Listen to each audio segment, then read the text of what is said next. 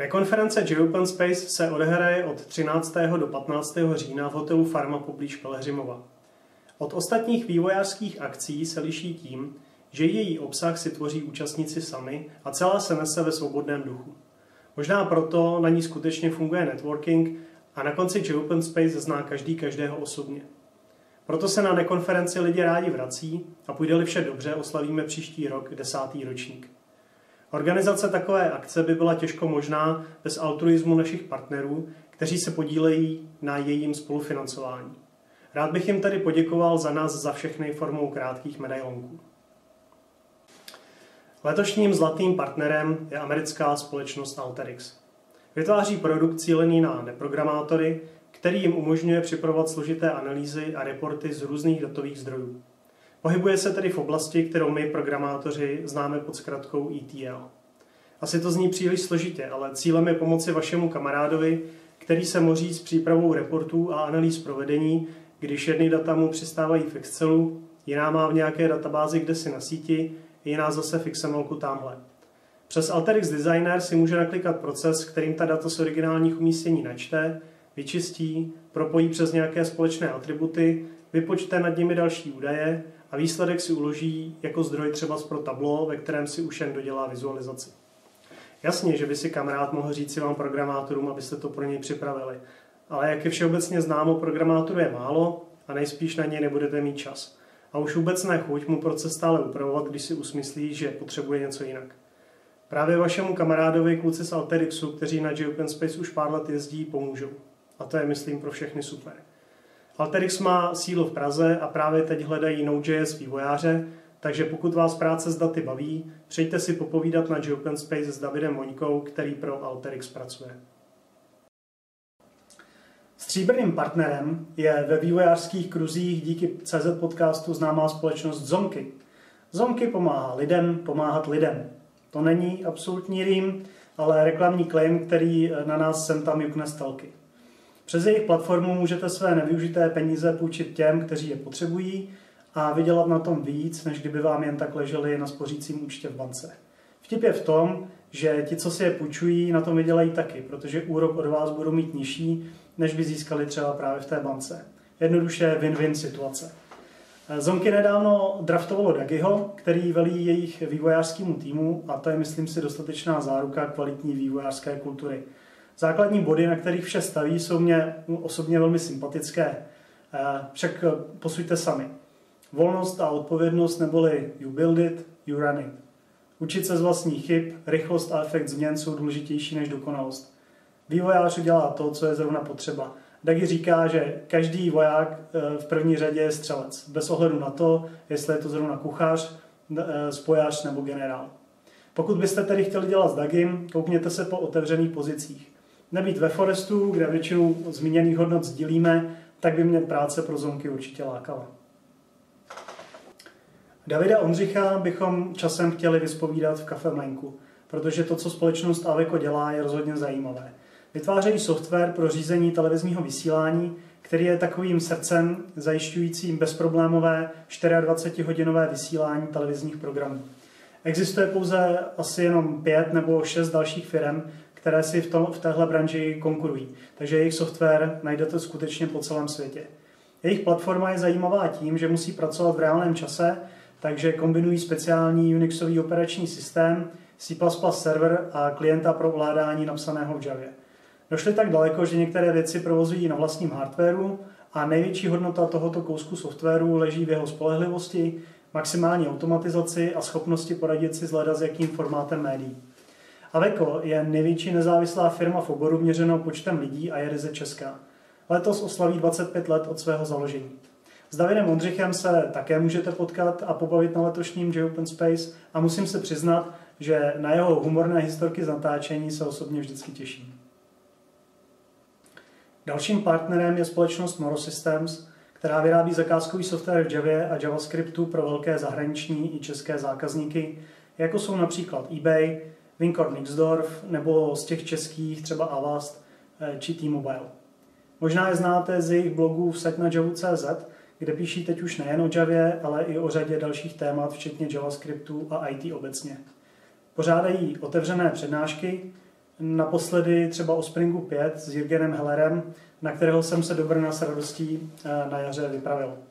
Moro Systems jsou hodně spojení s australskou firmou Atlassian a poskytují pro ní v Čechách podporu. Atlassian asi netřeba představovat, protože práce s jejich nástroji Jira, Confluence nebo Bitbucket jsou pro řadu z nás denním chlebem. Kluci z Moro Systems jezdí na Open Space už dlouhá léta a pro mě je firma inspirativní v tom, jak rychle dokázali vyrůst a stále se zachovat svoji vývojářskou kulturu. Pokud vás zajímá Java, React nebo Angular, stojí Moro Systems určitě za zkoušku. FG Forest je moje mateřská firma, která je zároveň i dlouholetým partnerem Open Space. I u nás tvoříme software na zakázku, točíme se však výhradně okolo internetového biznesu. Poslední dobou jsou u nás hlavním tahonem e-shopy, kde se nám daří u velkých společností nahrazovat krabicová řešení, která jim přestávají stačit především co se týká rozšiřitelnosti, napojení na backendové systémy a přizpůsobení na míru. Hlavní devizou Foresta jsou lidi, kteří tam pracují. Myslím, že jsme v mnoha ohledech za poslední léta vyrostli. Ani ne tak do velikosti nebo obratu, ale spíš eh, do vnitřní svobody a jisté vědomé sebedisciplíny. Týmy mají volnost v projektovém rozhodování a stejně tak i lidé mají velkou svobodu v tom, kdy, odkud a pomocí jakých nástrojů budou pracovat. Klademe velký důraz na bezpečnost a snažíme se v tomto směru každý rok o něco zlepšit. Máme sice pobočku v Praze, kde pravidelně natáčíme Cafe Mlinek TV, ale další dvě jsou v Hradci Králové a Náchodě, což je pro nás, kterým Praha tak trošku leze krkem, benefit k nezaplacení. Kdybyste teda chtěli pracovat mezi skvělými lidmi i mimo Prahu, tak se nám určitě ozvěte. Letos poprvé se partnerem Open Space stala společnost Gopas. Ta nabízí více než 2000 kurzů nejenom pro Java vývojáře. Letos slaví 25 let od svého založení a jejíma rukama, dali se to tak říct, prošlo už téměř 30 tisíc studentů. Gopas pořádá také velké IT konference. Pro Microsoftí svět Tech at DevCon, pro Java svět Java Days, kde jsem loni měl tu čest přednášet, a pro všechny, kteří se točí okolo IT bezpečnosti Hackerfest. Java Days je dvoudenní konference a letos se uskuteční 13. a 14. listopadu v Praze a výjimečná je především tím, že je kompletně v češtině. Loni se mi konference moc líbila a tak ji neváhám všem doporučit. A posledním naším věrným partnerem je společnost JetBrains. Každým rokem dává našim nejlepším speakerům licence IDE zdarma, což je asi ten nejlepší dar, který je možné vývojáři dát. Ačkoliv je u nás ve Forestu svoboda ve volbě vývojářských nástrojů, celá léta pracuji na evangelizaci IntelliJ, takže zbývá už pouze pár posledních zatvrzelých jedinců, kteří používají Eclipse. IntelliJ znají snad všichni Java vývojáři, ale JetBrains nabízí IDE i pro řadu dalších vývojových prostředí. WebStorm pro webový vývoj, PHP Storm pro PHPkáře, CLion pro Cčkaře, AppCode pro iOS vývojáře, PyCharm, RubyMine a spoustu dalších. Krom toho vyvíjí i vlastní integrační server TeamCity, konkurují Atlassianův issue trackingu v podobě nástroje Utrack a také vyvíjí vlastní programovací jazyk Kotlin běžící nad JVM. JetBrains na naší nekonferenci pravidelně zastupoval Vašek Pech, který pracuje na netolik známém nástroji NPS. Pomocí NPS si potom můžete navrhnout vlastní doménově specifický jazyk, včetně vizuálního editoru a vývojářské podpory. A to bylo z mojí strany všechno. Všem našim partnerům za dosavadní podporu děkujeme a těším se na setkání s vámi na Open Space. A teď už hurá na naše další interview s Igorem Hákem, stojícím za portálem Vry.cz. Dobře se bavte. Ahoj. Ahoj. Vracíme se po prázdninové pauze a tentokrát jsme vyměnili prostory. Jsme ve fóru Karlín, předposledním patře, kam nás pozvala, uh, pozvalo vývářské studio Quest. Tak a dneska jsme natáčeli rozhovor s Igorem Hákem ze společnosti ESET, který dělá také portály Viry a to je přesně to, o čem si budeme povídat. A další premiérou bude to, že nahrávání probíhalo venku, tak doufáme, že nám vyjde zvuk a že tenhle díl bude poslouchatelný stejně jako všechny předchozí. Tak jo, tak těšíme se.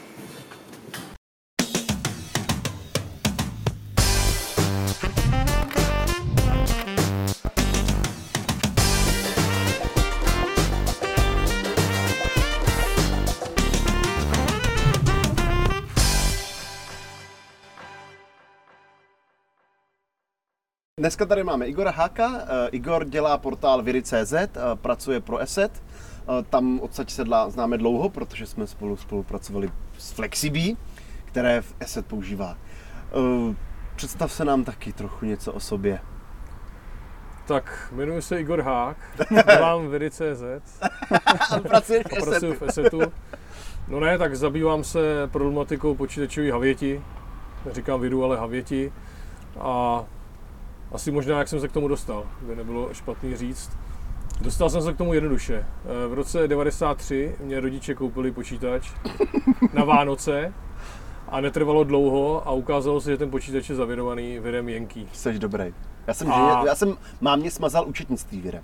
No, dá se. Eh, no a na tom počítači teda objevil se ten virus Jenký, on mě hrál nějakou melodii, takže to mě zaujalo natolik, že jsem v tom skončil do teďka, tady v té problematice. A byl to fatální konec na tvrdou reinstalaci. Nebyl to, nebyl to fatální konec, mě zaujalo i to, jakým způsobem se ten virus vlastně odstraňoval, protože já jsem tehdy znal viry maximálně z televize, když byl virus Michelangelo, to si pamatuju, že na to upozorňovali i tehdy jako média, že, já nevím, 6. března nezapínejte počítač, říkali, že 5 milionů počítačů bude prostě zničeno, že on měl zrovna ten den formátoval kus disku pevnýho. Takže já jsem z toho byl hrozně vyděšený a zaujal mě teda i ten proces toho odvirovávání, protože samozřejmě jsem neměl ánung o tom, že existuje nějaká bootovací disketa, že je potřeba ten systém, ten počítač nastartovat z bootovací diskety z čistého prostředí a tehdy se to odléčilo, ale ko, a bylo zajímavé, že se to léčilo tehdy tím antivirem, ne tehdy ještě ESET, ale NODem, NOD, ESET, nebo ESET NOD. A v té době to NOD ještě bylo normálně přímo v tom produktu, to byla vlastně zkratka eh, těch slov nemocnica na okraji disku. To je NOD. To ještě v tom produktu takhle bylo, to byl ještě takový jakoby dosovský samozřejmě a takže to mě zaujalo, na to, zaujalo natolik, že jsem v tom zůstal teď, no.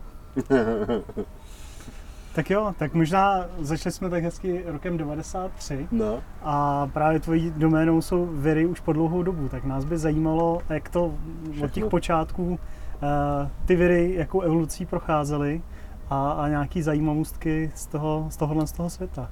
No já to jakoby sleduju vlastně na té platformě jakoby MS-DOS, což je vlastně předchůdce Windows, takže tam to začalo v tom roce 1986 virem Brain. Eh, Ten je zajímavý z řady pohledů. Jednak vlastně v té době neexistovaly žádný pořádný zákony, které by to nějakým způsobem řešili, takže ty, to byl opravdu takový pokus. Takže ty eh, lidi to napsali a neměli vůbec problém s tím, že do toho eh, těla, toho viru, uvedli vlastně svý jména, svoji telefonní číslo i komplet adresu, kde žijou. Takže bylo hnedka jasný, že to napsali dva lidi, pak samozřejmě později vyplynulo, že to byli bratři a že jsou z Pakistánu.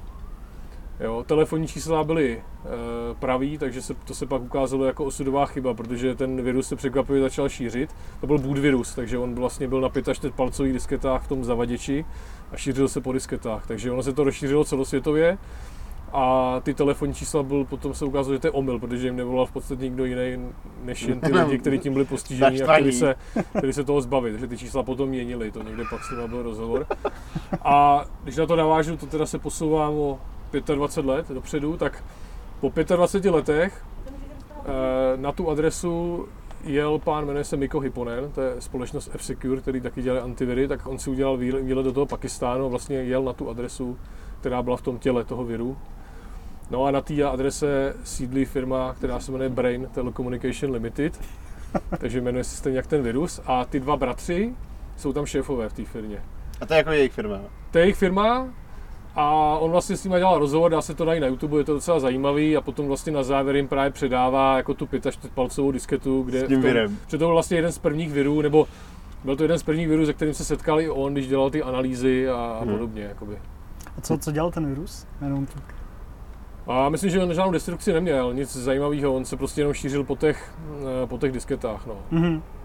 Eh, Jinak ještě tady mám poznámku, oni vlastně už předtím byly nějaký studie, eh, nějaký člověk, který se jmenuje Fred Cohen, nebo Frederick Cohen, tak ten měl nějakou dizertační práci, nebo eh, už ve škole a tam bylo docela zajímavé, že to už bylo někdy kolem roku 80 a nějaký drobný. A tam on jako ty viry původně ani neplánoval, že by měly být nějaký destruktivní. On třeba měl i dokonce, jestli tomu říkal, pozitivní viry, který měli jako pomáhat a třeba myšlenka byla, že ten virus bude napadat spustitelný soubory, ale zároveň je bude komprimovat, aby prostě u těch uživatelů ty aplikace zabíraly víc, víc jako méně místa. Jo? no, takže pak tady mám ještě eh, rok 87, byl virus Vienna, Vienna a ten byl zajímavý tím, že eh, když se člověk podívá na historii ať už Esetu nebo Avastu, tak virus Vienna z toho roku 87 to byl první virus, se kterým se setkali vlastně tehdejší zakladatelé těch společností. Takže ty lidi jako Eduard Kučela, Kučera, Pavel Baudyš, eh, Petr Paško nebo Miroslav Trnka, tak obě ty firmy vlastně, to byl jejich první virus, který analyzovali a který zase dovedl k tomu, že je to pro ně zajímavý a začali, začali se tomu dál věnovat. Mm-hmm. Takže to mám tak. No a potom byly takový ty, většinou ty první viry měly nějaký jakoby vizuální efekty dělali, že jo. Oni třeba chvíli byli, chvíli nedělali nic a potom nějaký den v roce se projevili a typicky virus kaskáda, tam padaly písmenka, to byl, myslím, je to už trošku i destruktivní. A nebo ping-pong, no, tak už z názvu je jasný, že po, po obrazovce jezdila, jezdil míček nebo skákal míček, textově samozřejmě. A pak byly virusy, já třeba ambulance. Zase já eh, pak samozřejmě dodám nějaký podklady, takže Vidíme fotky. Ten virus ambulance, já jsem se ho snažil třeba i v nějakým virtualizovaném prostředí zprovoznit, že bych natočil ten průjezd té sanitky, že on houkal mm. a projížděla sanitka obrazovkou, ale bohužel ty staré viry většinou jsou, ta rychlost průjezdu byla přímo uměrná taktu procesoru, mm-hmm. takže vlastně na nějaký dešní platformě to není možný jako nasimulovat, protože to prostě člověk nevidí, to prostě se A tak ty emulátory mají nějaký zpomalování, ne? Jedině tak, ale já no, ale otázka, nějaký... jestli mají až takový zpomalování. ale to vlastně jenom prolítne. Jasně. No. Existuje někde nějaký jako muzeum takových jako virů, že by se někdo vyloženě dělal virtuální jako mašiny, kde Jako by... určitě na YouTube toho bude spousty, nebo nevím, jestli existuje nějaká služba. Dřív byly, dokonce byly třeba vypreparovaný právě tyhle ty algoritmy, které dělali ty vizuál, vizuály, bylo to vypreparované a dali jenom do exáčů, to bylo ještě za dob DOSu. Mm-hmm. Když člověk si spustil prostě exe, který vysloveně dělal jenom tuhle tu vizuální činnost toho viru, zbytek viru tam nebyl, to existovalo. Mm-hmm. Potom pak byly i falešní poplachy, že jo, samozřejmě ty antiviry, když na tuhle část detekovali, tak to hlásili, že to je infekce a nebylo. No. No, potom byly samozřejmě nějaký destruktivní viry. Jeruzalém, tady jsem mám napsaný, že 13. v pátek někde mazal nějaký data na disku, to už to je rok 87 taky, no. No a taky tady je taky vlastně 89, nebo 90, teď se nejsem jistý, první předchůdce ransomwareu už vznikl. To byl Trojan AIDS. A tehdy opravdu se tomu říkalo Trojan, protože byl to jak trojský kůň, jo, že člověk si stáhnul do počítače opravdu něco jiného, nebo tehdy nestáhnul, tehdy to přišlo na disketách, že to někdo, kam, kampaň byla disketová, že prostě on to na x stovek adres prostě rozposlal na disketě a mělo to by, měly to být nějaký instru, nějaká instrukce nebo instruktáže ohledně AIDS nemoci. No ale v reálu, možná nějaké instrukce tam byly, ale jako trojský kůň prostě čekalo to na 90 startů zapnutí e, systému a pak to zase zašifrovalo, myslím, že jenom názvy souborů na disku. Jo. A ten odpočet, to je dneska už taky komický, že se realizoval prostřednictvím AutoExec souboru. Fakt? Tam prostě bylo nějaký počítadlo, který narůstalo a když to dorostlo do, do 90, tak to, tak to ty soubory prostě ty názvy zašifrovalo. Takže to je předchůdce ransomwareu v podstatě. A chtělo to výkupný hlavně už tehdy, akorát žádný bitcoin, posílalo se to do nějakého PO boxu někde v Panamě, ty peníze, v dolarech, no, to tam bylo. A oni ho pak samozřejmě dopadli, toho člověka, a jestli on byl nějaký doktor, něco jako je doktoři bez hranic, tak v nějaký takové organizaci působí možná i doteď někde, jo, v Africe mám pocit, že jsem někde studoval právě jak dopad. A chvíli byl snad jako nesvéprávnej nebo něco jako, no, že si vymýšlel takový story, no dá se na, na Wikipedii se toho dá najít spousty. No. A chtěl to použít určitě pro dobročinný No účel, ano, ne? přesně, chtěl to na výzkum právě tohohle AIDS použít, ano, to tam jo. bylo taky, no. Mm. Já si pamatuju, že v Čechách vyšla v 90. letech knížka, kde byla jako anatomie viru, celý, jako tam byl celý zdrojáky, včetně jako převedený teď asi do assembleru uh-huh. a bylo tam všechno a jenom tam bylo jako něco smazaný a už ani nevím, co to bylo. A bylo prostě napsané, že ten, kdo to je schopný jako udělat, tak je schopný ten vir napsat. A já jsem jako nad tím přemýšlel a jediný, co mě napadlo, co by tam mohlo chybět, že tam prostě bylo jako na začátku toho souboru, co se tam napsalo, bylo jako jump na konec. A tam v podstatě byl jump jako na konec na tu, prostě tam byl jako handler. A tam jsem musel vypočítat ta adresa skutečná, kam se má skočit na konec toho souboru. aby to sedělo a, a, a to podle mě v tom bylo. Jako. Tak No, jsem to měla, studoval v té jsem době-. V té době to bylo hodně jednoduchý, že jo? protože buď No. byly složitější exe soubory, anebo byly com soubory. Ty měli Mhm. ten limit těch 65 kilobajtů, 65, 535, tak, to byl limit. Ono pak samozřejmě, i když byl delší, tak se tak to, jestli to mělo příponu .exe nebo .com, ono bylo jedno, ale ty první nejjednodušší viry byly .com, byly nejkratší. To je Mhm. další kauza, kterou můžeme jakoby potom rozvinout, že vlastně jak se vyvíjela dílka těch virů, že dřív se závodilo, byla i rodina virů, který se, která se jmenovala Trivial A tam právě se soutěžilo o to, kdo napíše kratší jakoby virus, jo. A ten nejkratší, jeden z nejkratších si ví- vím, že v té rodině byl a měl 18 bajtů. Je- Ale to vysloveně bylo, to nebylo nic, co by se asi reálně šířilo. Ono to třeba přepsalo, po spuštění to přepsalo nějaký další soubor v té složce nebo něco takového. A ještě ho to přepsalo tak, že byl jakoby nepoužitelný, že vlastně ten původní kód byl jako narušený tím virem. Jo, ale že 18 bajtů. A ten, ty první, který prostě jako mohli relativně dobře operovat a normálně byli parazitický, jakože použili ten soubor jako hostitele, připojili se a nezničili ho, že vlastně Hmm. ten, že jo, ten eh, soubor vykonával v pořád tu původní činnost, plus ještě zavedl ten virus, tak ty pak byly třeba od nějakých, já nevím, 300-400 bajtů. Mhm. A dneska mají mega, ne? Dneska, když to nemá pár megabajtů, možná desítek megabajtů, tak to není virus, že jo? Asi mají pořádný. desítky megabajtů. No hodně, tak jako teď se to, v dnešní době se to řeší tak, že když něco přijde třeba mailem, tak je to jenom kategorie, která se jmenuje torrent downloader a to nemá za úkol nic jiného, než stáhnout ten další bordel z toho internetu, že jo? To má vlastně třeba pár desítek kilobajtů, ještě se to zabalí zipem radši eh, do té přílohy, aby to nebylo moc dlouhý a to natahá prostě hroznýho svinstva. Eh, Virus Michelangelo, to si pamatuju já v médiích, Jo, že taky tehdy se to- propíralo, že tři- 6. března nezapínat počítač, protože on přepisoval nějaký pár klastrů na disku. Ale co jsem ještě k tomu chtěl říct, ono vlastně, jak ta kauza vznikla, protože oni to média nafoukli, že 5 milionů počítačů bude prostě zničený a v reálu, jestli byly stovky, možná tisíce a nic velkého z toho nebylo, tak se pak zjišťovalo, jak to zpětně vzniklo. Ale ono to vzniklo tak, že byl tehdy rozhovor eh, s John McAfee, to je vlastně další antivirová společnost McAfee, Eh, tak s ním byl právě rozhovor a ten novinář, to se ukázalo zpětně, po něm chtěl vědět, ať mu řekne nějaké dospěl, kolik si myslí, že kolik počítačů to ovlivní. A on říkal, že si myslí, že tak dolní hranice 5000, horní 5 milionů. Samozřejmě ten novinář vzal tu horní, takže celá kauza, že to zavěruje 5 milionů, vyšlo z toho, že To je jako rok On 2000, pak- ne? pak byl právě Všechny tím, systémy se zastaví a nikdo no, ničeho no, nevšimne. a pak byl rozhovor s tím Johnem McAfeem a z toho to uplynulo, že se ho takhle prostě zeptal a oni vzali tu horní hranici. A všechny média to přebrali, no. No, pak tady mám One Half, že jo, 94, pamatuju, ten One byl, no. Ten, one, To jsem zavěroval kamarádovi jednou počítač takhle. ten One Half byl hodně moderní, že jo, měl plno tech, technologií, Hmm. To byl technik, stealth, ne? měl stealth, no. Jakože neviditelný se tomu v překladu říká, že se dokázal aktivně jakoby když člověk použil nějaký editor, otevřel si zavěrovaný soubor, tak ho tam neviděl prostě. Mhm. On se prostě, on to odvěroval rychle a pak zase to zase zavěroval prostě. To stejný, on ještě byl, říkalo se tomu, teď už to neexistuje, multipartitní, to znamená, že on dokázal infikovat jak soubory, tak i ty zavaděče, MBR, Jo. Master Boot Record Mhm. na disku. A pak byl ještě polymorfní, takže stručně řečeno mutoval, každý exemplář vypadal úplně jinak. Úplně? Úplně Co? jinak. Ja- Jaká je technika toho mutování? No vlastně ten virus, jakoby, ten zdrojový kód je pořád stejný, to je jasný, ale prostě je to obalený takovou nějakou slupkou, kdybych to měl zjednodušit a ta slupka v každém tom exempláři prostě je trošku jiná. Takže tam tehdejší antiviry nebylo nic divného, když oni vysloveně fungovali tak, že detekovali tu havěť podle nějakých vzorků, jakoby řeť, de facto řetězců, Mhm.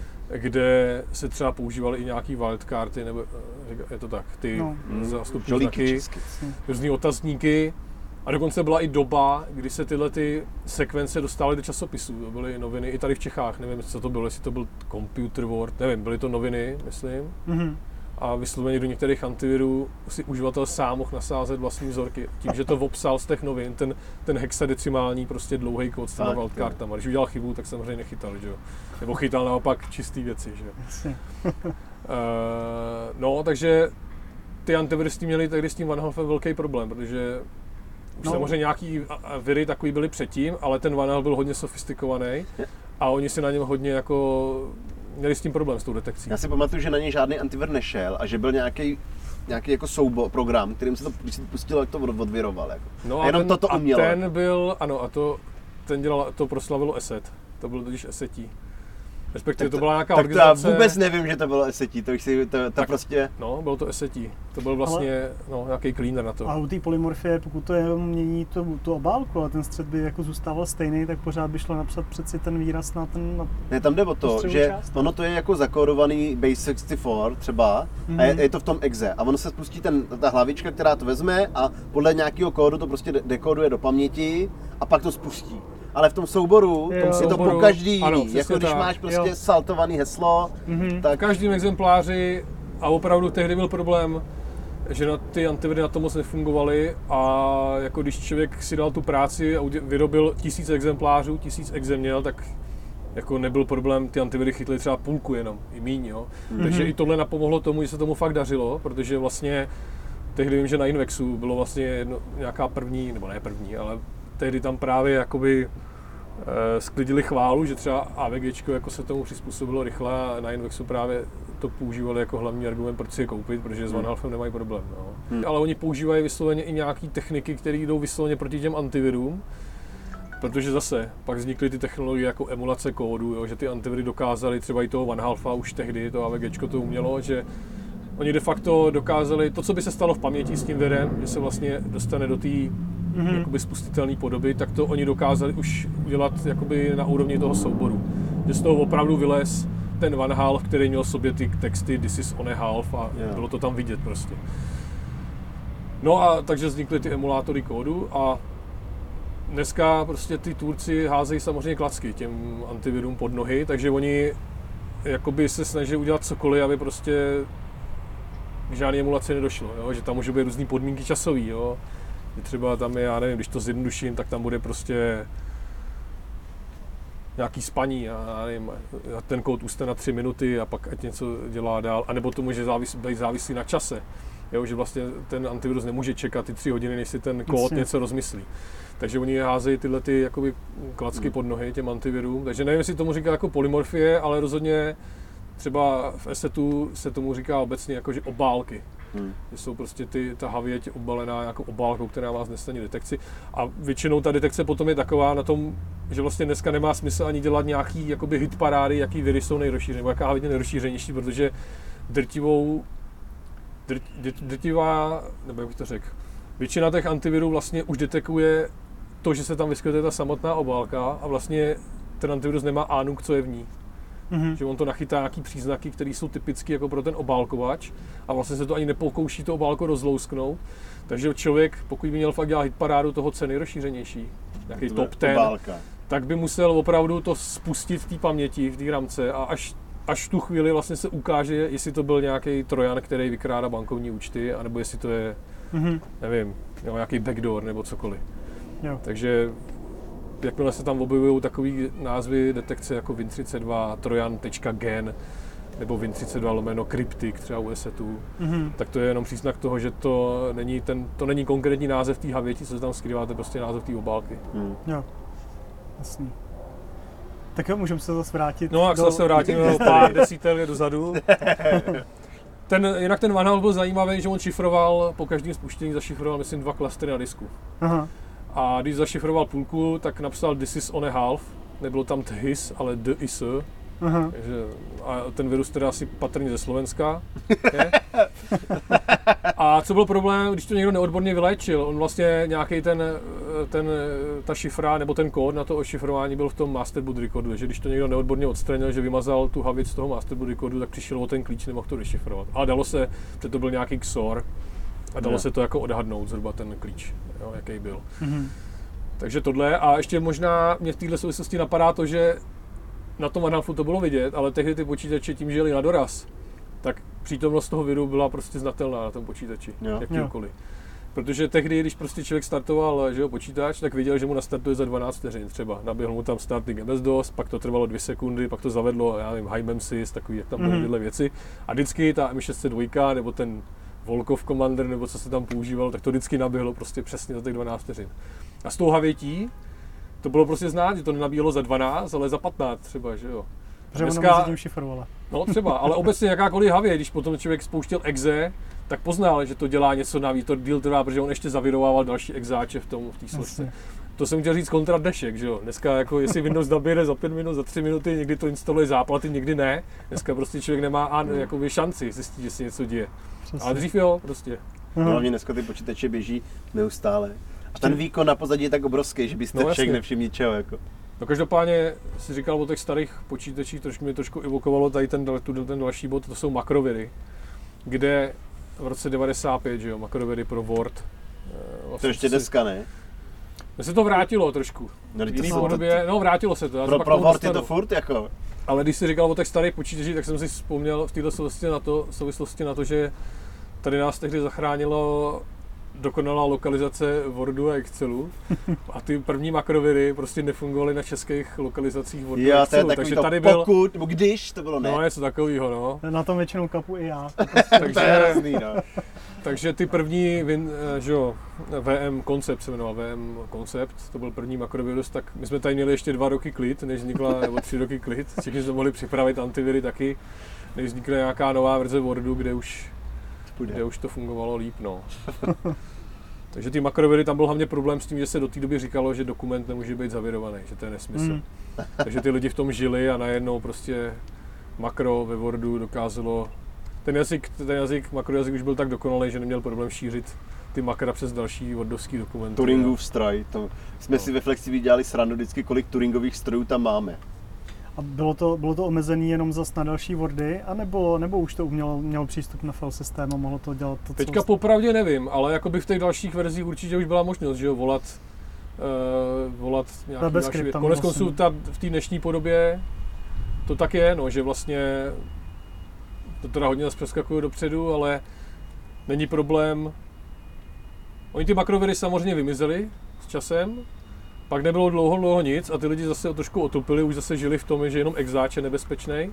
Ano a teďka bylo plno kaus, eh, že vlastně v příloze přišel zase, v příloze mailu přišel Wordovský dokument a ten v sobě obsahuje, obsahoval makra. A zase lidi, když jako s tím Wordem pracují denně, tak otupějí, protože ten Word vám jednak nejprv píše, dělá takový ten žlutý pásek, že, že myslím, že ten že buď je to jenom ke čtení, ten dokument vás upozorní, jestli jestli ho chcete editovat, a pak je, pak je taky hláška, že je z internetu, že může být nebezpečný, tahle je stejná žlutá hláška, ale člověk jako jestli někde něco odmáčkne dvakrát nebo třikrát, tak už to ne, Mm. No, ale problém je, že tam je to makro, tak tam ta žlutá hláška byla ještě jedna a tam bylo něco, že ten dokument obsahuje makra, jestli povolit nebo něco takového, nebo jiné, jo. A člověk, když to dal, tak právě zase klasicky, jak ty, stejný, jak ty starý makroviry, spustilo se tam nějaký automakro, jo, a to automakro stáhlo z Windows z internetu, takže on třeba vypustí nějaký další věc na disk a to stáhne bordel, takže v těch dalších verzích to samozřejmě určitě šlo. Nevím, jak ty první, jestli, jestli Mhm. ten eh, první makrovirus mohl přistupovat na disk. No, takže to jsou ty makroviry. No a pak se éra opakovala, že jo, přišel Windows 95, takže všechno, co bylo, ta éra od těch nejjednodušších virů, zase všechno znova. Trošku komplikovanější to bylo. Některý, ty, ten první třeba tady mám napsáno Boza virus, ten, eh, ten třeba jakoby vysloveně přistupoval na nějaký konkrétní adresy v paměti, kde očekával, že bude nějaký volání, nějaký Tam vlastně funkce. nebyla ta chráněná paměť, No, jo. a on to- šel na konkrétní adresu, ale ono to fungovalo v některých mutacích, anebo v nějaký betě, pak se vydala no, nový Windows, jo, nebo něco, bylo to někde jinde a prostě to pad, zazovalo to třeba systém. Mhm. Takže zase se to vyvíjelo, no. Pak tady mám Černobyl psaný, 98, Hmm. hmm. Sich virus, to napsal nějaký Číňan, Černobyl, on přepisoval Flash BIOS u pevných desek a dělal to na výročí výbuchu v Černobylu. Takže To byla zničil. docela velká kauza, no. On dokázal některé tehdejší disky zničit. Takže hardware jde zničit. Takhle, oni se pak samozřejmě ty, ty paměti, nevím, co to byl EPROM nebo možná CMDčka, tak se dali asi přeprogramovat Mhm. někde mimo tu desku, ale ta deska, jako už to člověk nebyl schopný spravit doma. Hm. Konec konců potom byly i takový marketingový, marketingový kampaně, vím, že se dělali desky s dual BIOSem, že jo, to, to vlastně No. vzniklo na základě toho i mimo jiné. to, to, je doteď, ne? No, no, no, teďka možná, jak to ty lidi různě flashují a optimalizují, tak i kvůli, tomu, ale už tehdy právě vznikaly desky právě v návaznosti na tohle, aby se líp prodávaly. Mhm. Tak se využila, využil ten virus, který, který mu se dařilo. No. Oni ho pak, myslím, objevili, kdo to, kdo to napsal. No a potom začaly mailové viry, 99. První viry, co se šířily mailem, že jo, v přílohách. Tak to má taky, to by se taky dalo vyprávět hodinu. tak nějaký příklad a pak můžeme pokračovat. No spíš bylo zajímavé na začátku, že opravdu teď je běžný v dnešní době, že se všechno fejkuje, odesilatel se fejkuje, Hmm. že jo. V té době to nebylo, to bylo to prostě opravdu odcházelo z té adresy, který, to, kdo byl zavědovaný z té adresy, to odcházelo, takže i ty antiviry potom se by měly funkcionalitu, že třeba bylo možné tam zapnout upozorňovač, Mhm. že ty odesílatel to upozornilo, že mají asi zavědovaný počítač. Hmm. Pak se to vymklo kontrole, tím jak se to začalo fejkovat, ty odesílatele, že se to posílalo prostě lidem, kteří s tím neměli nic společného. Hmm. To byly jenom nějaký nahárestrovaný maily někde po internetu. Byly to úplně náhodně zvolený maily, no. Mhm. A teoreticky to šlo nafejkovat i v té době, ne? Protože ten Dalo se, ale nevím, jestli byli neměnný. poctiví, nebo Jo. prostě opravdu, kdo byl zavědovaný, ten to posílal. Mhm. A ono to i působilo možná Vyráží, samozřejmě líp, že to přišlo od kamaráda, že jo.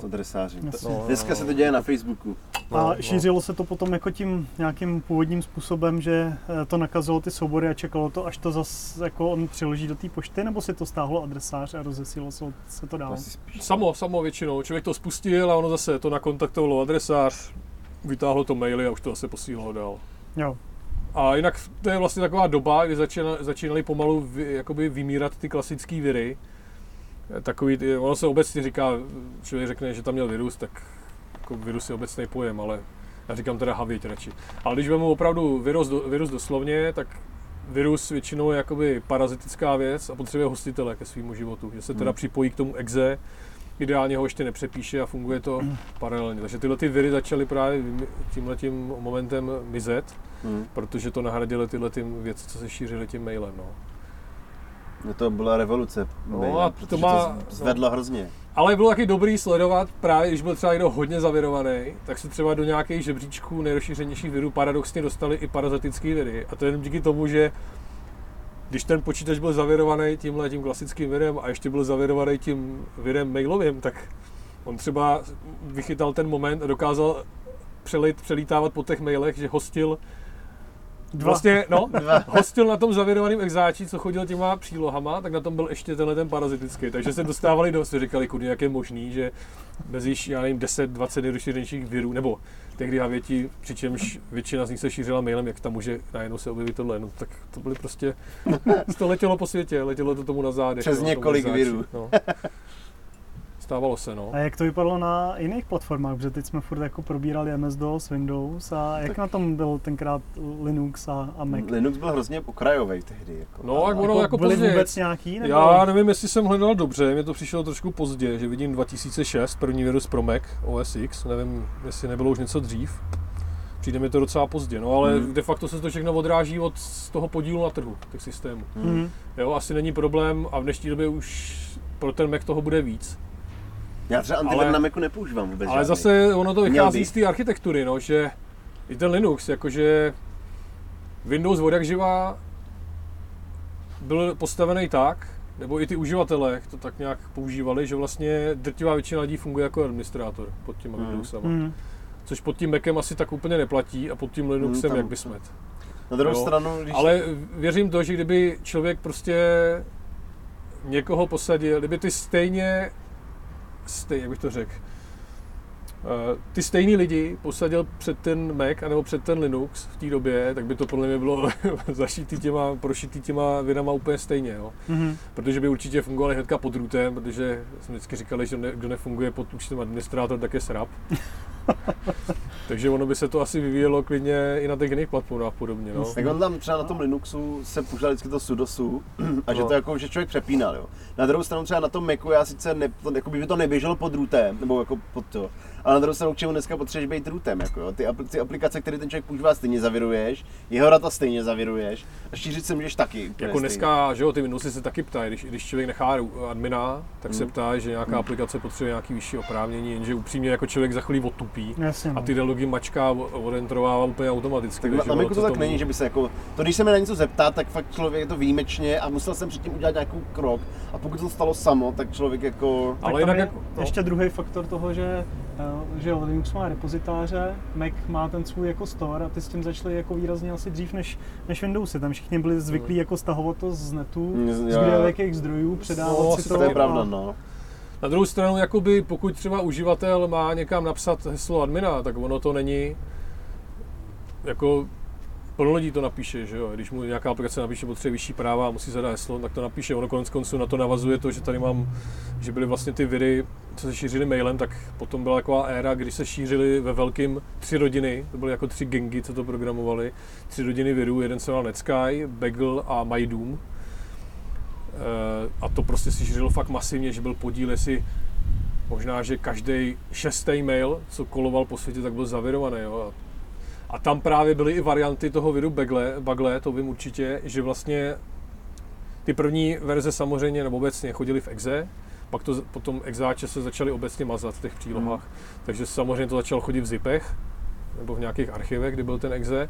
No a byly i verze toho viru Buggle a ten archiv byl normálně zaheslovaný a to heslo bylo napsané v těle toho mailu a bylo tam prostě instruktáž, zadejte tohle heslo a i tyhle varianty se bez problémů šířily. Prostě to byl, to byl hodně ten rozšířený. albánský věr, ne? Přeci. To bylo, no, skopírujně. Jsem chudý albánský virus, no. Já, to, jsem to z Linux, pust tento příkaz. Ale platí to jako dodnes, prostě to sociální inženýrství, to oblbování těch lidí, to je jakoby úplně nejúčinnější zbraň, jako fakt nemá smysl vymýšlet, protože ty ty zero day exploity, takový ty chyby, které ještě nejsou jako publikovány, tak jsou hrozně drahý ten nákup. A ono to funguje i bez nich upřímně. Prostě když uživatel dostane exekuční příkaz, že jo, tak každý se bojí, že před exekucema vidí to každý den v novinách, v televizi, že exekuce je špatná. A když je to podaný jako, že v příloze jsou detaily ty exekuce, no tak to spustí skoro každý. Že jo? Zvlášť, když tam ještě není exe, ale je tam ten wordovský dokument, který určitě nemůže nic špatného udělat. Jasně, a přitom no. je tam makro. Že?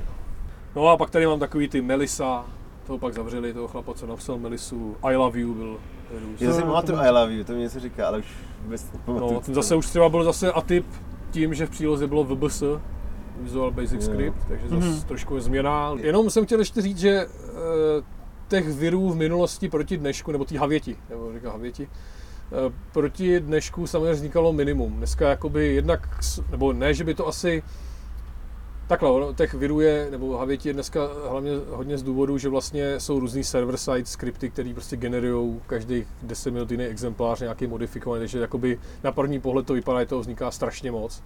I když zatím taky stojí třeba jenom pár těch skupin, nebo hmm. těch jedinců, nebo těch skupin nebude tolik. Ale chtěl jsem říct, že tím, že jako exemplář, exemplářů vzniká daleko víc, tak není ani čas si hrát na to, jak se ten virus bude, nebo ta Havit bude jmenovat. Takže na to jsem tady narážel, že v minulosti třeba jsem ani nevěřil, jak jsem to dohledal zpětně, že existoval virus Susenka, byl takhle pojmenovaný vysloveně. Susenka, tečka, většinou dílka v bajtech. Ten, ten znám. No, a ten virus byl známý tím, že on psal dej mi sušenku na monitoru, dej mi susenku a člověk musel napsat susenka a stisknout enter. A pak mohl pokračovat dál. A, no, no, no. a ty viry právě, když se vymýšlelo ten název, tak oni opravdu se nad tím zamýšleli a často používali právě nějaký třeba klíčový slovo, který se tam někde vyskytlo v textu a pojmenovali to podle toho. No a chtěl jsem říct, že u té sušenky je to komický, že ty antiviry odsud to pojmenovali rozumně Susenka, ale třeba McAfee, tuším, nebo Symantec to pojmenoval jako Dejmy, protože tam bylo Dejmy Sušenko, oni si zrovna vybrali slovo Dejmy. Návaznosti na to uh, jsem dohledal, že existoval i virus, kde se zřejmě někde v těle objevovalo slovo, nebo víc slov, ale bylo se tam slovo sračka. A, a zase ty antiviry z větších vzdáleností ten virus pojmenovali sracka. No. Když, když to slovanský věděli, že no, to věděli, že nemají. dali tam něco hezčího, no, samozřejmě. Ale najdeme, najdeme jako v dnešních databázích virových i tyhle ty jako prastarý viry, Určitě. nebo se to zůstává, Ne, ne, ne, zůstává to. Předpokládám, že u všech antivirů to zůstává. Tak ještě taková evoluce, když skončily diskety, tak zmizely tak nějak pomalu i ty viry, objevily se ty internetový, nebo ty e, e-mailový, řekněme. A pak přišla evoluce, že jo, ty flešky, že jo. Jak se začaly šířit flešky, tak vlastně se to zase změnila ta forma. Na Nebyly to diskety a po fleškách, to byla taky éra, se to šířilo ve velkým po fleškách. Dneska možná taky, ale už to asi není. No dneska stačí novinářům no. rozdat flešky a oni si nahrají do počítače ty viry. A to bylo, myslím, i případ toho Stuxnetu. Ten borec taky to tam zanesl přes flešku, protože to bylo úplně odříznutý od internetu, ta, ta fabrika. No, a no. on tam strčil darovanou flešku jako a tam, to začalo. tam jsou hodně, když se, tam je na těch, to jsou, no, se tomu říká APT, Advanced Persistent Threat, tady ty havěti, to je, to je ten Stuxnet a ty další, které jsou na míru na nějakou hmm. instituci hmm. zamířený, stojí zatím ty vlády, vlády. A tam jsou právě, právě zajímavé jakoby techniky, že jo. jo. že to je vlastně havěť, ze kterou se běžný člověk No teoreticky může přes něj projít, ale de facto ona si ho ani nevšimne a většinou ani nenarazí, protože to je cílený, že to někdo pošle poštou na nějaký slabý místo ty organizace nebo to nechá někde ležet flešku, že jo, tak se dělají ty penetrační testy, že někde necháte ležet flešku z havětí a čeká se, kdo ji strčí do počítače a spustí to. Pak byly další pokročilejší, zase na míru dělaná havěť, právě, která ty organizace většinou jsou zmapované, kde to má jakoby působit, takže oni vědí, jak, v jakým, roz, jakým rozpoložení tam je ta síť, že tam je nějaká vnitřní bez připojení, takže se to vymyslí na míru. A byla vysloveně i nějaká havěť, která která si dokázala, že vlastně útočníci zvenčí, když ta fleška byla ještě třeba u nějakého zaměstnance doma v zavěrovaném notebooku, tak vlastně na tu flešku v tu chvíli se dali poslat nějaký instruktáže, instrukce, co má ten malware províst, takže tam na té flešce byla instrukce, pak tu ten uživatel, ten zaměstnanec nějakým způsobem dones až někam do té místní sítě, já nevím, třeba tam chtěl nějakou gamesu si z toho pustit, nevím. A ty instrukce to vykonalo a vlastně ty data, které to zase nazbíral, tak to zase uložil na tu flešku a vlastně se zase se čekalo třeba dva týdny, než to doputuje zase na nějak, nějakým počítači, tak jako hodně sofistikovaný. A co jsem chtěl říct, tak u toho APT je hodně typický, že trvá strašně dlouho, než tu havěť někdo jako zdetekuje. Paž tam není jako cíl šířit to prostě ve velkým, jo, masivně, ale vysloveně se to fakt cílí na ty, na ty organizace a není nic divného, že, než že to vypátá někdo za tři roky třeba, nebo za dva, že to mm-hmm. objeví. A vím, že v těch vládních měli prsty i naši, Vím, že nedá, už je to taky pár let, líkla informace, že policie České republiky nakupovala nějaký takovýhle ty hmm. aplikace od hacker týmu. Tušíš, jaký tam bylo pozadí? Čemu to sloužilo? By to taky věry, nebo to bylo spíš pro účely jako nabourávání se do do počítačů? No, pochopil jsem, že spíš pro účely nabourávání se mm-hmm. při nějakých vyšetřování do těch počítačů. Jinak ta firma, že jo, ta vlastně, ta italská firma Hacking Team, eh, tak eh, oni zaměstnávali nebo platili zase, což je taky zajímavá práce, někoho, kdo prostě hledá zranitelnosti a nechává si to lidi zaplatit za hledání zranitelností zero day, nebo zero day zranitelností, který ještě vlastně nejsou oficiálně známí a o to potom je snažší jakoby proniknout do některých do nějakých systémů. No. Mm-hmm. No, a to se, potom, to se potom nějak provalilo, teď už nevím, jestli ve Wikileaks, myslím, teďka nevím, jak vlastně no, se to dostalo ven. No. Tak se to provalilo, ta firma vlastně zanikla, no zanikla, ona se asi předpokládám se transformovala do nějaký jiný a teď se to nabízí zase pod jinou značkou. Ale vedlejší efekt byl podle mě ten, nebo určitě byl ten, že Takhle, on vlastně tu firmu, to bylo nejlepší, on vlastně tu firmu Hacking Team někdo hacknul. Tak to bylo. Někdo ji hacknul a vlastně zveřejnili všechny tyhle ty zero day exploity a všechno se to někde zveřejnilo na internetu. A takže to bylo, bylo pak hodně kontraproduktivní, protože netrvalo dlouho a vlastně vznikaly první, druhý malwareu, který vysloveně zneužívali tyhle ty chyby, které mm-hmm. doposavat nebyly známý a unikly právě z toho hacking týmu. Jasně, to je úplně stejná story, jak eh, vykradli FBI, že jo? Teď no, to je to ona, ona je to taky, no. Mm-hmm. To, to, už bylo vlastně ransomware, no. A tak můžeme si teda popovídat o tom, jaký jsou ty teď, teď trendy v těch uh, virech, co, co teď nejvíc běží. Teď už z takových těch jakoby v uvozovkách nevinných virů, který jenom něco někde mazali, ničili, tak už se z toho stal velký biznis. Uh, no, jakoby, když jako hodně se to zjednodušilo. Myslím, že hodně se sází na to, na to sociální inženýrství, to je to klasické oblbování těch uživatelů, že jo? takže jsem to zmiňoval, exekuční příkaz, když někomu přijde, každý se toho bojí, tak když tam bude příloha sebe víc zavirovaná, tak to ty uživatelé ve většině případů prostě spustí, až nechtějí řešit exekuci a nikde nic platit. Takže sociální inženýrství se eh, používá a tyhle ty zero day exploity jako taky samozřejmě, ale spíš jsou typický právě pro tady ty APT, pro tyhle ty advanced, tyhle ty pokročilý malwary, které jsou zaměřený na ty konkrétní instituce. Ale primárně ta havěť domácí, ta sází spíš na tu lidskou blbost, hmm. když to hmm. hodně zjednoduším.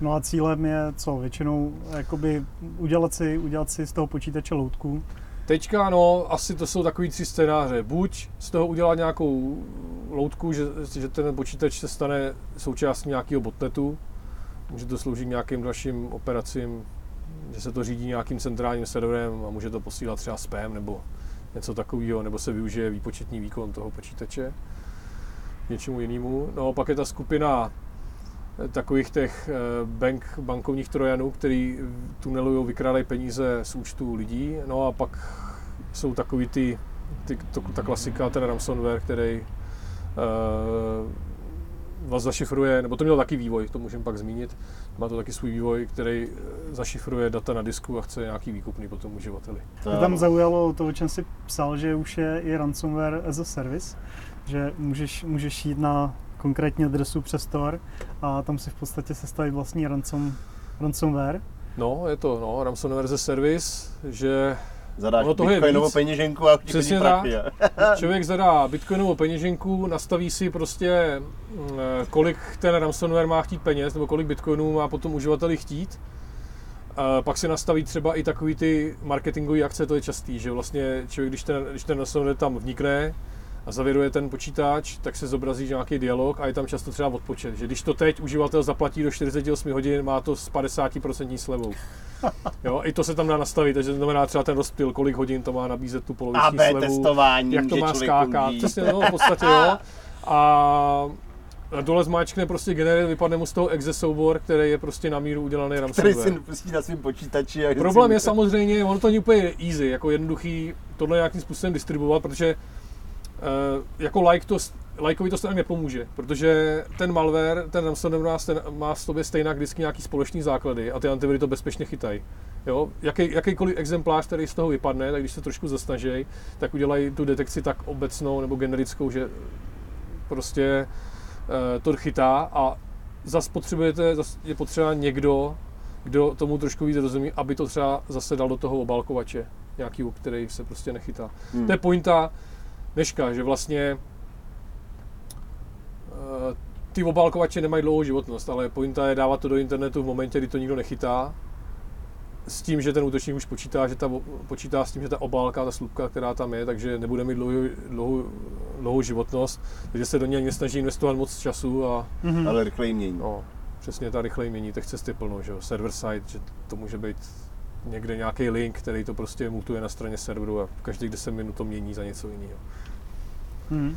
No, takže ty ransomwary, Tam bylo hezký no. právě, že ta služba, která ti vygenerovala ten exáč, vlastně primárně byly ty, a, ty poplatky šly na její No, bitcoinovou jasně. adresu, ona si strhla vlastně z toho no, share, tam je vlastně ano. 30%, třeba 30%, a, a zbytek šlo teprve tobě, No, oni vlastně zajistili i to, marketing. oni zajistili i to, oni zajistili i to zázemí, vlastně tu, ten komunikační kanál, to šlo přes ně. To je fakt hustý, a, no, a to je jako ten ransomware z tohohle pohledu je ideální, no, jakoby. Ty jo. A Já vím, už že ten ransomware teď hodně lidí, já vím, že třeba hodně třeba lidí, jako co používají účetní software, tak se jim jako za hodně, hodně zákazníků, nevím, jestli jako zákazníků Flexiby, ale známých takhle, se za, zavirovalo a musel někteří jako řešili, jestli platit nebo neplatit. Mm. Mm. jaký, by byly, před rokem, nebo tak. jaký by byly tvoje doporučení jako pro obyčejný lidi, jak se, jak se chránit proti ransomwareu? Vím, že teď Microsoft něco chystá do nové verze Windows. A mám ten dojem, že v, možná verzování, něco Jako řeknu, jenom nad určitýma složkama, mám ten dojem, ale nejsem si tím teď úplně jistý. Tak. Ono v podstatě už i dneska něco takového je, říká se tomu stínový kopie nebo shadow kopie, ale ten malware to vypíná, že jo. Mhm. Takže ono nemusí být spásný ani to verzování. Pokud to někde půjde v tom systému vypnout, tak to může udělat ten malware. Vlastně ten ransomware má jaký svou historii, že jo? Ty první verze právě, i když to zašifrovali, tak bylo možné jednoduše se k těm datům dostat. To je vlastně No, stínová kopie se to jmenuje česky, takže on nějak jakoby ty verze těch souborů nějak zálohuje, ten Windows sám. Mhm. Takže bez toho, aby člověk platil, tak to mohl obnovit tady z toho. Ale pak samozřejmě oni na to přišli a začali, začali to likvidovat, ty shadow copy. Prostě Mhm. ten malware to sám, nebo ten ransomware to sám vypnul a vymazal, aby to nebylo možné. No, No a jak se teda chráníš ty? ty jako samozřejmě ideální je mít nějaký antivirus nebo antimalware, když to řeknu odbornějc. Je dobrý zálohovat, to jsem taky vždycky říkal, že asi lidi nezálohují, pač se říká, že zálohují jenom sraby, že jo. Ale je dobrý zálohovat a pak opravdu používat ten zdravý rozum, jo. Vždycky jakoby přemýšlel nad tím, jestli opravdu banka, jestli má banka ten důvod, má banka důvod posílat něco mailem a ještě dávat něco do přílohy, že člověk by se nad tím měl jako zamyslet, jako, nebo to ověřit třeba, jo telefonicky, když už, jo, ale přemýšlet nad tím, to je podle mě to gro, protože Jasně, ten no. antivirus taky není spásný, taky prostě má, je tam nějaká latence, než k té detekci dojde.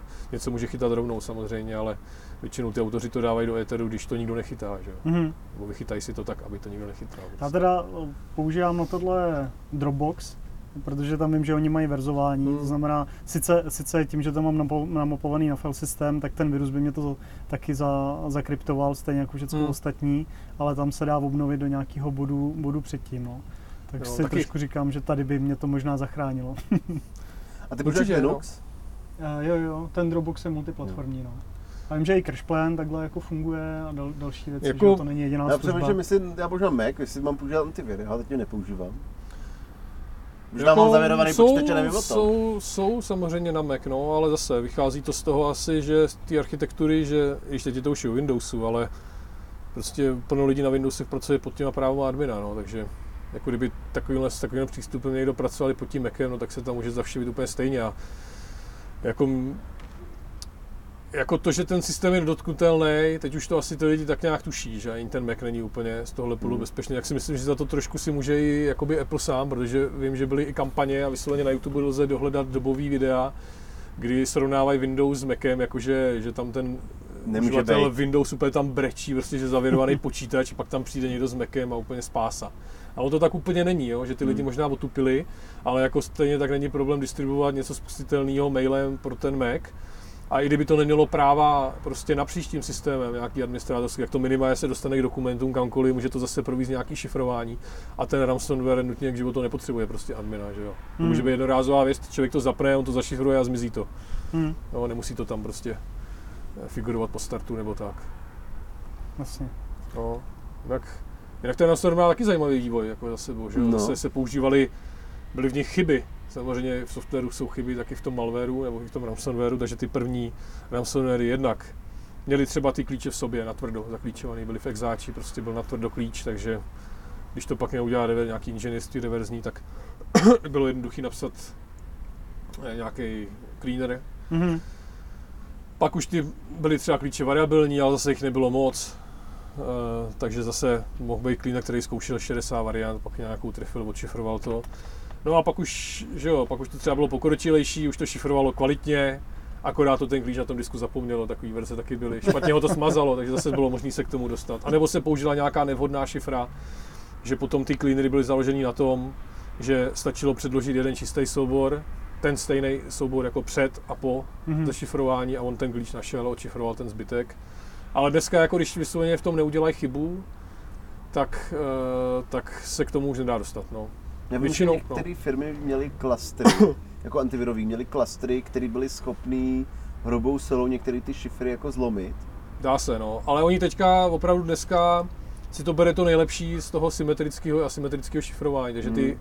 ransomwary, aby zase ten útočník nemusel spravovat milion klíčů k těm všem zavirovaným, tak to většinou je postavený tak, že eh, se použije symetrická šifra, nebo no, symetrické šifrování na zašifrování těch souborů. A pak tam figuruje zase jakoby mezi tý, v té komunikaci mezi tím útočníkem, klientem zase nějaká asymetrická záležitost, takže on vlastně potom třeba tím veřejným klíčem zašifruje ten, ten klíč. A de facto ho na tom systému může i nechat, on ho nemusí, jo, on ho jakoby nemusí ten útočník nutně znát, on ho tam prostě zašifruje lokálně, nechá ho tam ležet a až když se ten, eh, ten klient ozve, tak se nějak domluví, že jo, a on mu tím svým privátním klíčem, jemu stačí jeden privátní klíč a vlastně ani nemusí Mhm. řešit, Mhm. co to je za klienta, jo? takže si to bere to nejlepší z obou dvou těch technologií tady těch. Takže to no, bych tomu tak asi řekl. Jo, Jinak ještě možná k tomu ransomwareu. jasně. Ještě mi napadla taková věc, že taky tam to sociální inženýrství, zajímavost eh, dodám, můžu dodat i k tomu ty podklady. Třeba u nás se šířil mm, asset to označoval jako Win32 filecoder.q, taková věc. A ta měla jako hlavní, to bylo zajímavé, že měla jako hlavní kanál šíření, měla ulož to. Normálně ulož to a chytlavý názvy. Jo, Jo, takže filmy, třeba, jo. třeba, no spíš, no možná taky, ale spíš kreky. Takže Mhm. typicky, já nevím, jmenoval se to třeba Office 2003, nebo já nevím, nějaká verze Office 100% fungující crack.exe, Jo. jo. A nebo Minecrafty, nějaký exáče, jo, a nebo prostě něco takového. A ty lidi prostě jak takhle občas hledají, no tak často místo toho, aby si stáhli crack, tak narazili na filecoder a měli po souborech, no. Já vím, že na úlož to se dá jako najít spoustu zajímavých věcí, protože tam fakt jako to sdílí a neuvědomí si, že to je viditelné pro všechny. No, no, no. Ale kdy jako zálohy ostrých dál. No, jako bývají, bývají tam zajímavé věci, no. No jinak taky, co se nám občas stávalo, že lidi berou jako zálohování to, že mají disky v raidu, což je samozřejmě taky nesmysl. To se občas stává, no, že někdo má raid 1 a žije v tom, že to je záloha. A přijde ransomware, no, má, má ho dvakrát, že jo, na discích. No ale u těch raidů by to asi žádný nezachránil, ne? Tak no ty- ty určitě ne, jako to je spíš jako omyl, že no jasně, to je spíš jako vysloveně, když se lže nějaký, nějaký hardware, no. No. No to typicky server v kanclu s účetnictvím. Hmm.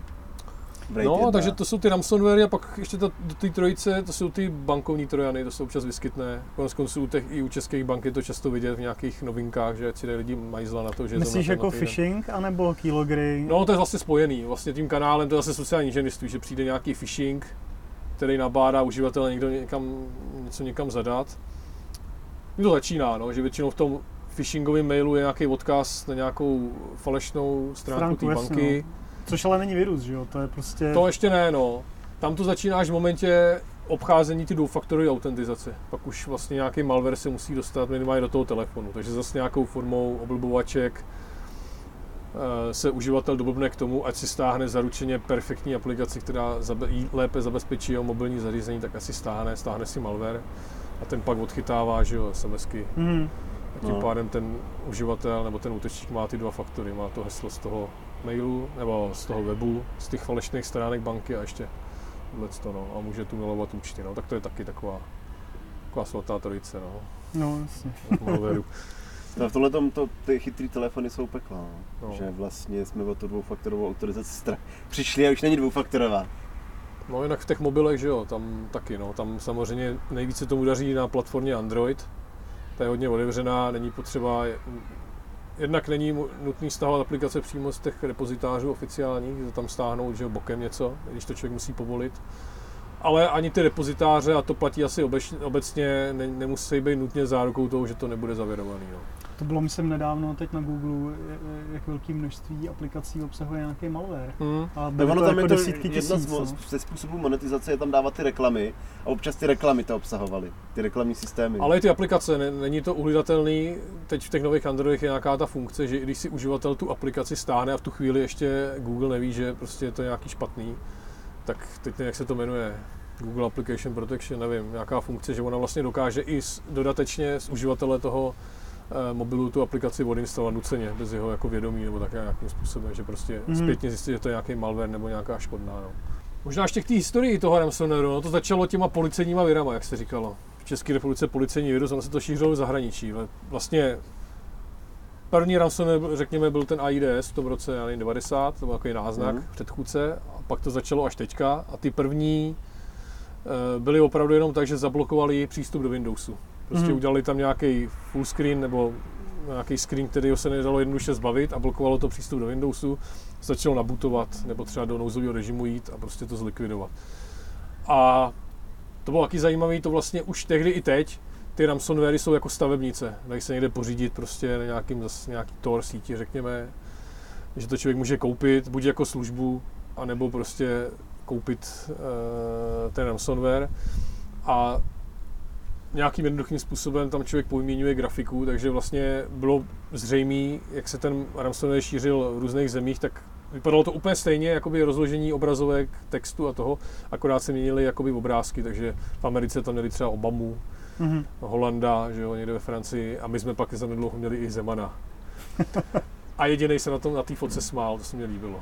Ne. Všichni prezidenti tam byli vážní, Obama vím, že takhle ukazoval ještě prstem, jako proti tomu, tomu. Teď tam byla, teď samozřejmě se zneužívalo toho, že když to byl notebook, tak se eh, třeba i použil ten foťák nebo ta webkamera, co je na, na Mhm. notebooku. To uživatele to vyfotilo a vlastně bylo to podávané, jako že to je zpráva policie o porušování zákonů, že tam má, že tam má dětskou pornografii a, a nevím, porušuje nelegální software a to. Jinak tomu mě napadá kauza, že byl i případ dokonce, že někdo opravdu se šel udat na tu policii. Že tam to dětský porno nebo něco, nějakou pornografii dětskou nebo něco tam opravdu měl. Neměl s tím do té doby problém a ten, ten ransomware opravdu může být jako i, že může pomoct. Vlastně, že on vlastně On to tam je smyšlený, ty hlášky všechny, že jaký zákony porušuje. Že? A on zase to zatrefil do toho, co tam měl, on se šel na tu policii udat. To vím, že není moc dlouho, co se to, co to bylo někde jako napsaný nějaký, na to vyšel nějaký novinový článek. Jestli já to musím měl ne- nějaký jako hoax. No Ne, to ne, jsou určitě ty ne, takže- pozitivní, jako návrat pozitivních virů, že jo? To je ten pozit, no. Návrat pozitivní viru. Takže ten ransomware dokáže i pomoct. se šel udat prostě. Se tomu naletěl plnohodnotně. Ještě možná takové zajímavosti toho moderního uh, ransomwareu nebo malwareu a nějakého toho centrálního řízení, jo, že vlastně je, dá se najít i uh, malware, který, nebo havěť, která komunikuje, co jsou taky speciální případy, ale třeba instrukce, že je to nějaký botnet, takže ten malware na těch jednotlivých klientech sbírá ty instrukce třeba z nějakého Twitterového účtu. Jsou takové případy, jo. Přece bylo i nějaký, A- no. No, klidně povídej.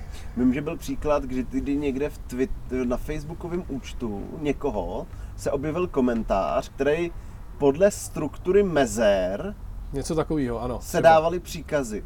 Přesně tak. No. Takže oni tam prostě napsali nějak, komentáři, to řeknu třeba u, u, u Trumpa, by napsali prostě na Facebooku komentář a podle mezer a, nějak, a uvozovalo se to nějakým neviditelným znakem, jako, no, bylo. tak, a, tak, tak si tím dávali instrukce. A dokonce myslím, že i nějaký stránky typu CNN.com, že byly tomu jako zneužitý, že vysloveně tam, když se objevila nějaká, prostě nějaký klíčový slova někde, to nebylo Mhm. jako, že by ten útočník to měl pod kontrolou, ale vysloveně, když se tam něco objevilo nebo souhlasilo nějaký datum nebo někde něco na takový velký stránce, kterou těžko člověk vypne, tak prostě si něco stalo.